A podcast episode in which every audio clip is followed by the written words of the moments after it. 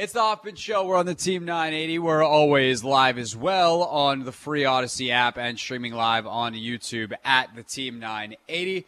We also have a podcast. Uh, it's just the show on your time, on demand, and you can listen to it anywhere you get your podcasts. So uh, make sure you are subscribed to the Hoffman Show podcast for that. Uh, we are your home, of course, Team 980 for Wizards basketball, and this show talks more Wizards than anybody else, which means we would be remiss if we did not uh, take a moment to look back at the Wizards' first game last night after they fired Wes Unseld Jr. Uh, they do that in the middle of a back to back, which is a bit bizarre, but it just kind of was time, and so they do it. And um, I, I think it's important to point out because of that, there's not a lot of time to do anything if you're Brian Keefe. You are just simply stuck uh, running everything you've already run. You know, they've talked about this being now a season of discovery and they want to try new things and they want to try different lineups and they want to do all this stuff.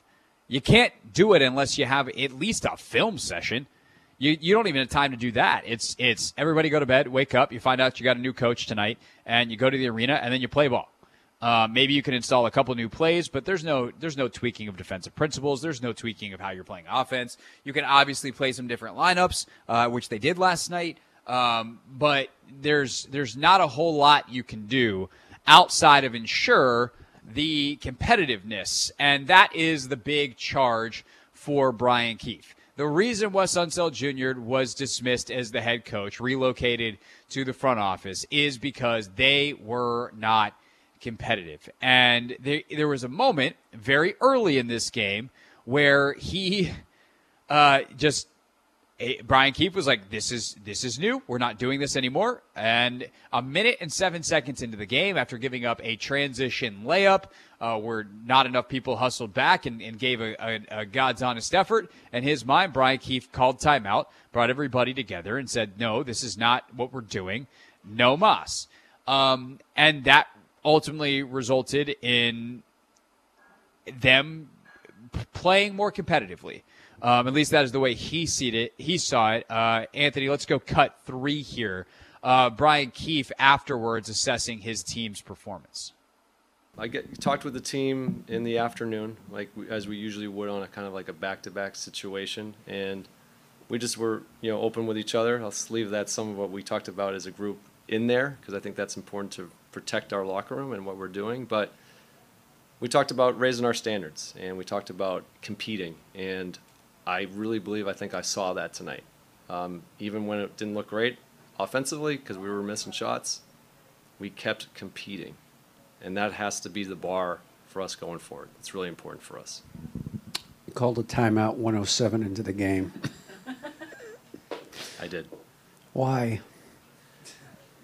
They got to lay up in transition defense, and that is something that cannot be what we're about. And they needed to feel that from me right away. And that's the bar we got set.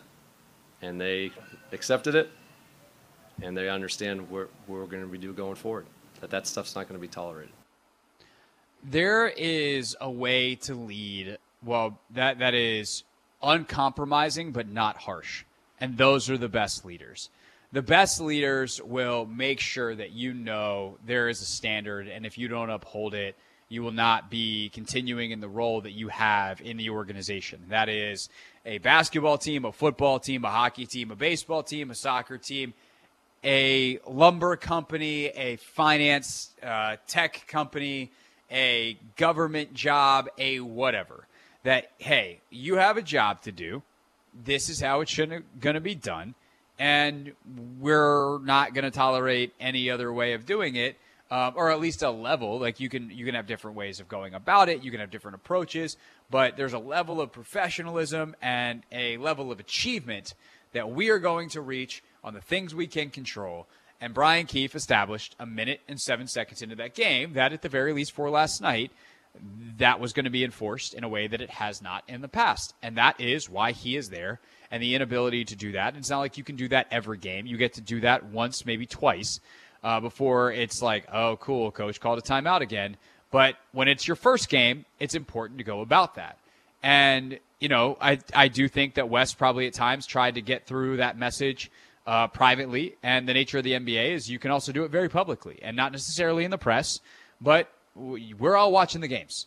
Uh, you call timeout, the, the, we all know what's up, and your players got to be less worried about getting embarrassed and more worried about getting the job done. And I think Brian Keefe is a guy who has been such a good development coach over the years and been a part of organizations that have developed young players very well. Uh, probably fully understands that. And last night he put his foot down and said, "This is this is what the score is."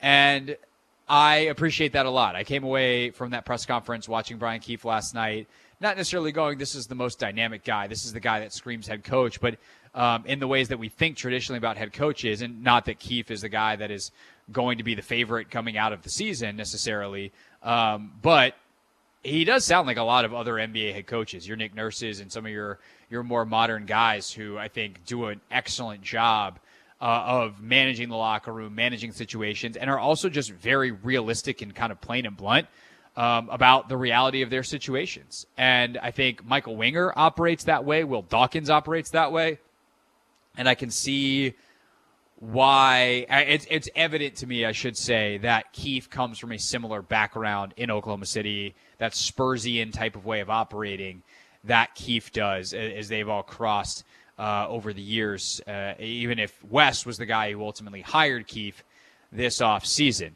Um, again, there's only so much you can do in one game. But I, I do think I agree with Keefe that in watching last night, the results were not ultimately that different, but they're they, they like that was a team that by the end looked tired, looked like they were in the middle of a back to back. They looked like they were in the middle of a coaching search that was or a coaching change that was emotionally exhausting.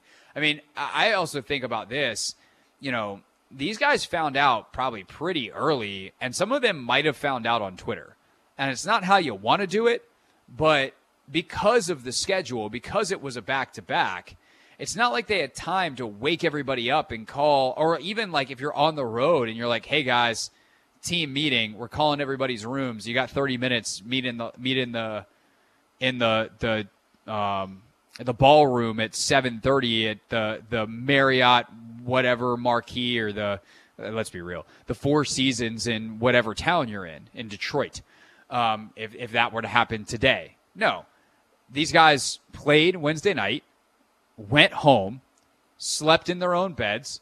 And NBA players, because their games start at seven o'clock and don't end, and they don't leave the arena until 10, 10 30, like they probably they're they're a pretty night owl type of schedule you know, they might not go to bed till one, two in the morning. They, you know, on a night like that, you can get up at, you know, 10.